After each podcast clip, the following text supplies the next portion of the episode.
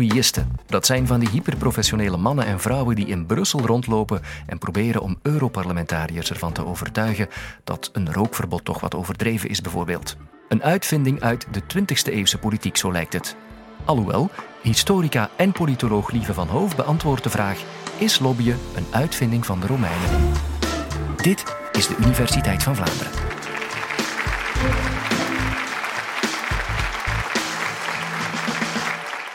Is lobbyen een uitvinding van de Romeinen? Konden gewone Romeinse burgers, boerenjongens, leerkrachten, prostituees, konden zij de beslissingen van Romeinse keizers beïnvloeden? Die vraag ligt aan de basis van een onderzoeksproject waar ik recent aan begonnen ben. En die vraag interesseert me omdat ik niet alleen professor in de oude geschiedenis ben, maar ook taal en letterkunde, Latijn en Grieks en politieke wetenschappen gestudeerd heb. En vanuit die unieke combinatie van drie disciplines ga ik in dit college toelichten hoe het zat met lobbyen in het Romeinse Rijk. Wat is lobbyen precies? De term lobbying stamt uit de 18e eeuw en verwijst naar de wandelgangen van het Britse parlement en ook wel naar de lobby's van hotels in Washington, D.C. En wat er op die plaatsen typisch gebeurt, is dat een lobbyist, dat is iemand die zelf geen formele politieke macht heeft, dat die lobbyist gaat proberen om de officiële beslissingen, de politieke beslissingen van politici te beïnvloeden. Dat lobbying vandaag de dag alomtegenwoordig is, weten we allemaal. Denk aan de tabakslobby, de wapenlobby, de milieulobby. Maar hoe zat dat in het Romeinse Rijk? Was de Romeinse keizer beïnvloedbaar?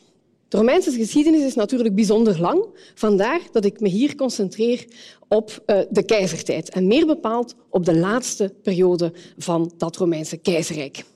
We zitten dan in de jaren 300 tot 500 na Christus. Rond 300 strekt het Romeinse Rijk zich uit van Portugal tot Syrië en van Bretagne tot uh, Egypte. Een kleine honderd jaar later, rond 395, wordt het Romeinse Rijk gesplitst in het West-Romeinse Rijk en het Oost-Romeinse Rijk.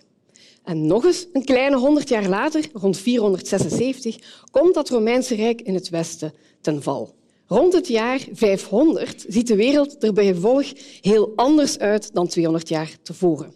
En dat maakt van die periode 300 tot 500 na Christus een cruciale overgangsfase. En wat die overgangsfase typeert, zijn een reeks van spanningen. Een eerste spanning is religieus van aard. Traditioneel was het Romeinse Rijk heidens. En in de eerste drie eeuwen na Christus werden christenen geregeld vervolgd omwille van hun geloof. In de vierde eeuw bekeren de keizers zich tot het christendom en wordt op die manier het christendom op den duur ook staatsgodsdienst. Een tweede spanning is de tegenstelling tussen Oost en West. Het oosten doet het economisch zeer goed en weerstaat dan ook zonder al te veel problemen aan invallen van bijvoorbeeld de Perzen. Het West-Romeinse Rijk staat economisch veel zwakker en kan daarom op den duur ook niet weerstaan aan de druk van over de Rijn, de druk van die barbaarse Germaanse volkeren. En om aan deze en een reeks andere spanningen uh, het hoofd te bieden, wordt het Romeinse Rijk in die tijd grondig hervormd. Ten eerste wordt het Rijk, zoals gezegd, gesplitst in het West-Romeinse Rijk en het Oost-Romeinse Rijk. Elk van die rijken met een eigen keizer. Ten tweede wordt de bureaucratie en het bestuursapparaat in beide rijken gevoelig uitgebreid. En ten derde wordt dat uitgebreide bestuursapparaat ook veel strikter hiërarchisch geordend, met een strikt ceremonieel, een strikt protocol. De keizer staat aan het hoofd van die uitgebreide hiërarchie en het lijkt dus op het eerste gezicht dat die keizer absoluut almachtig is. Maar klopt dat beeld ook? Juridisch gezien is het antwoord ja. Als de keizer een beslissing moet nemen, dan beslist hij autonoom en hij hoeft daarvoor aan niemand verantwoording af te leggen. Maar vanuit mijn onderzoek naar lobbying uh, wil ik daar toch serieuze vraagtekens bij plaatsen.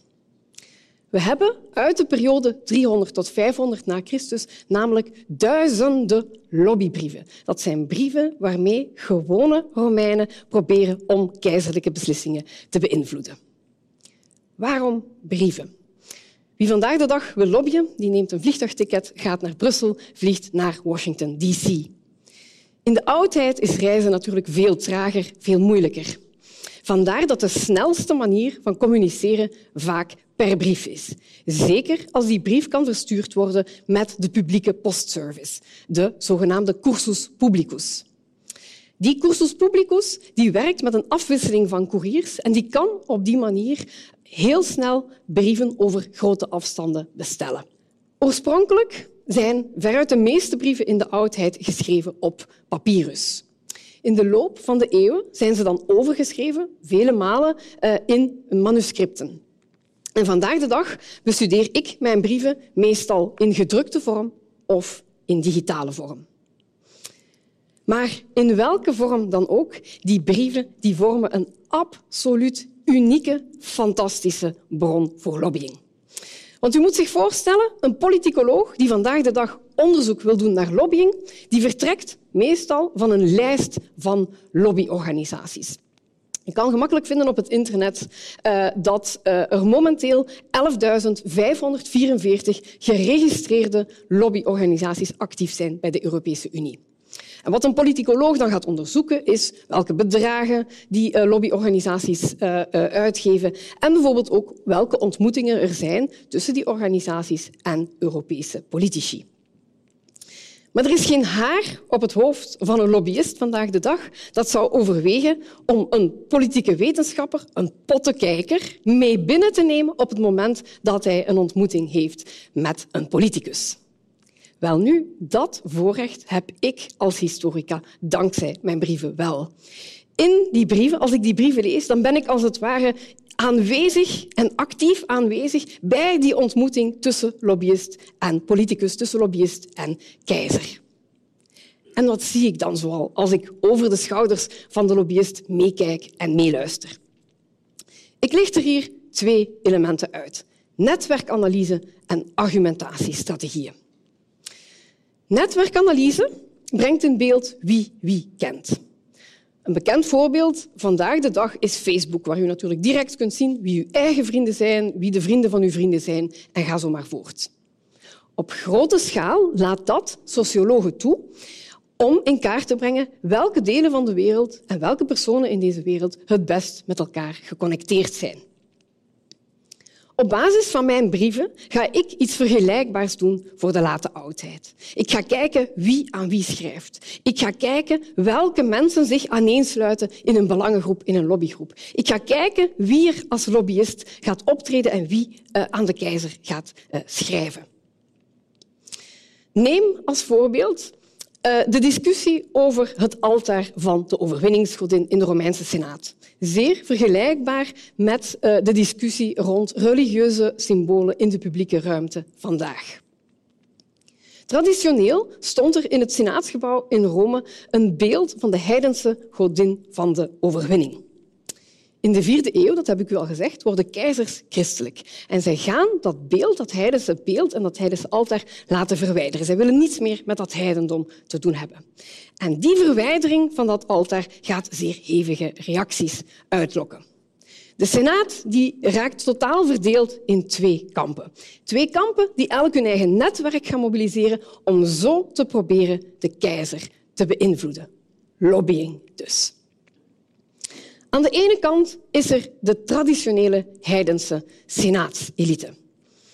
Dat zijn de families die eeuwenlang al de macht in Rome en in de Romeinse senaat in handen hebben. Zij willen, koste wat kost, dat altaar in die senaat hersteld zien. En wie kiezen zij om voor hen te lobbyen? Zij kiezen voor Symmachus. Symmachus, de, een van de absolute toppolitici uit zijn tijd en bovendien een zeer succesvol briefschrijver. Daar tegenover staan de christelijke senatoren.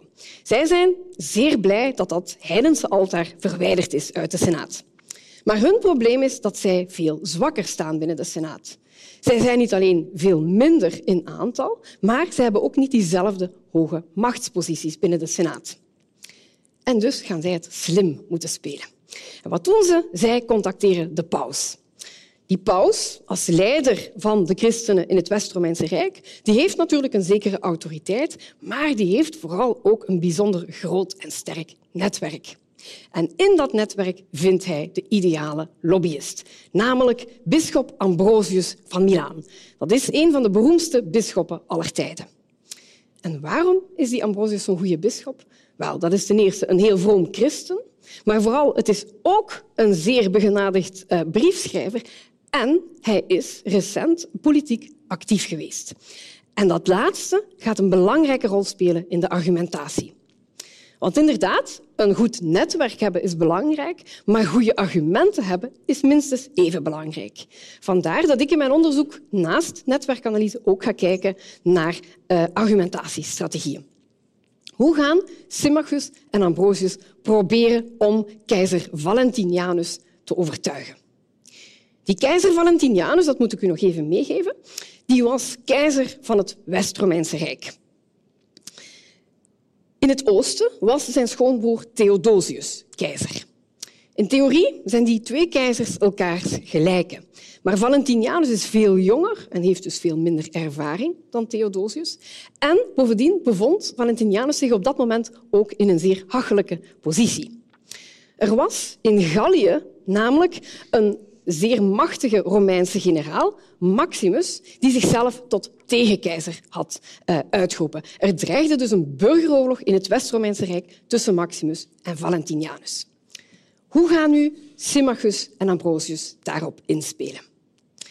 Symmachus die komt met twee argumenten. Ten eerste gaat hij appelleren aan de traditie. Hij gaat zeggen in het, in, in het Romeinse senaatsgebouw heeft altijd een altaar voor de godin van de overwinning gestaan en de Romeinen zijn militair altijd succesvol geweest. Als jij, keizer Valentinianus, dus ook militair succesvol wil zijn, bijvoorbeeld in jouw strijd tegen Maximus, dan kan je maar beter zorgen dat dat altaar terug op zijn plaats komt. Tweede argument van Symmachus is dat hij claimt dat de meerderheid van de Senaat en het volk van Rome achter hem staat. En tegen de achtergrond van die dreigende burgeroorlog, die dreigende strijd tussen Maximus en Valentinianus, is het voor Valentinianus natuurlijk van het grootste belang om dat volk en die Senaat aan zijn kant te houden. Symmachus komt met andere woorden met twee ijzersterke argumenten. En we weten dan ook dat de raadgevers van Valentinianus, en die raadgevers dat waren nota bene zelf christenen, dat die christelijke raadgevers een wetsontwerp maken eh, pro-heidenen. Die gaan een wetsontwerp maken om dat eh, altaar van die overwinningsgodin in ere te herstellen. Ze hebben het wetsontwerp klaar, ze leggen het op tafel. Valentinianus moet alleen nog zijn handtekening zetten. Maar precies op dat moment komt de brief van Ambrosius. En ik lees u daaruit een stukje voor. Indachtig het gezantschap dat mij recent werd opgedragen, appelleer ik aan jouw geloof, keizer Valentinianus, en aan je verstand. Denk niet dat je zo'n verzoek van de heidenen moet inwilligen, of zet je handtekening niet onder zo'n besluit. Dat zou heiligschennis zijn. Rapporteer zeker aan keizer Theodosius, de vaderlijke behoeder van je geloof, die je in alle belangrijke zaken placht te consulteren. Ambrosius appelleert hier eerst en vooral duidelijk aan het christelijke geloof van Valentinianus. Maar zijn sterkste argumenten zijn van politieke aard. Enerzijds verwijst hij naar een gezantschap. Dat is een subtiele, maar duidelijke verwijzing naar een reis die Ambrosius recent op vraag van keizer Valentinianus heeft ondernomen naar Maximus in Gallië. En hij heeft op die reis bekomen dat Maximus zijn aanval op Italië nog even uitstelt. En die tijd die hij dus gekocht heeft voor Valentinianus, die zorgt ervoor dat Valentinianus nu tijd heeft om troepen te verzamelen om Italië te verdedigen. Daarnaast brengt Ambrosius ook keizer Theodosius in het spel. Die Theodosius dat was niet alleen een zeer vroom christen, die dus geneigd zou zijn wellicht om Ambrosius en de christenen gelijk te geven, maar die Theodosius was op dit moment ook een absoluut levensnoodzakelijke bondgenoot voor Valentinianus in zijn strijd tegen Maximus. En u kunt al raden wat er gebeurt. Het wetsontwerp ligt daar klaar om ondertekend uh, te worden. Maar keizer Valentinianus tekent niet. De balans slaat uiteindelijk dus toch in christelijke richting door. Het gediversifieerde netwerk en de politieke argumenten van Ambrosius wegen dus uiteindelijk zwaarder door dan de sociopolitieke uh, argumenten en connecties van Symmachus en de heidense senaatsenieten. En op die manier is het altaar van de godin van de overwinning dus nooit meer terug in dat Romeinse senaatsgebouw gekomen. Conclusie. Of de Romeinen lobbying hebben uitgevonden, weten we niet. Maar we weten wel dat lobbying alom tegenwoordig was in het Romeinse Rijk. In de loop van de komende jaren ga ik nog honderden lobbybrieven uh, onderzoeken. En wat daaruit zal komen, ik ben zeer benieuwd. Maar wat nu als, alleszins al duidelijk is, is dat lobbying serieuze vraagtekens plaatst bij het beeld van de almachtige Romeinse keizer. Wil je meer horen? De podcast van Universiteit van Vlaanderen vind je op iTunes, Spotify, radio1.be en knak.be.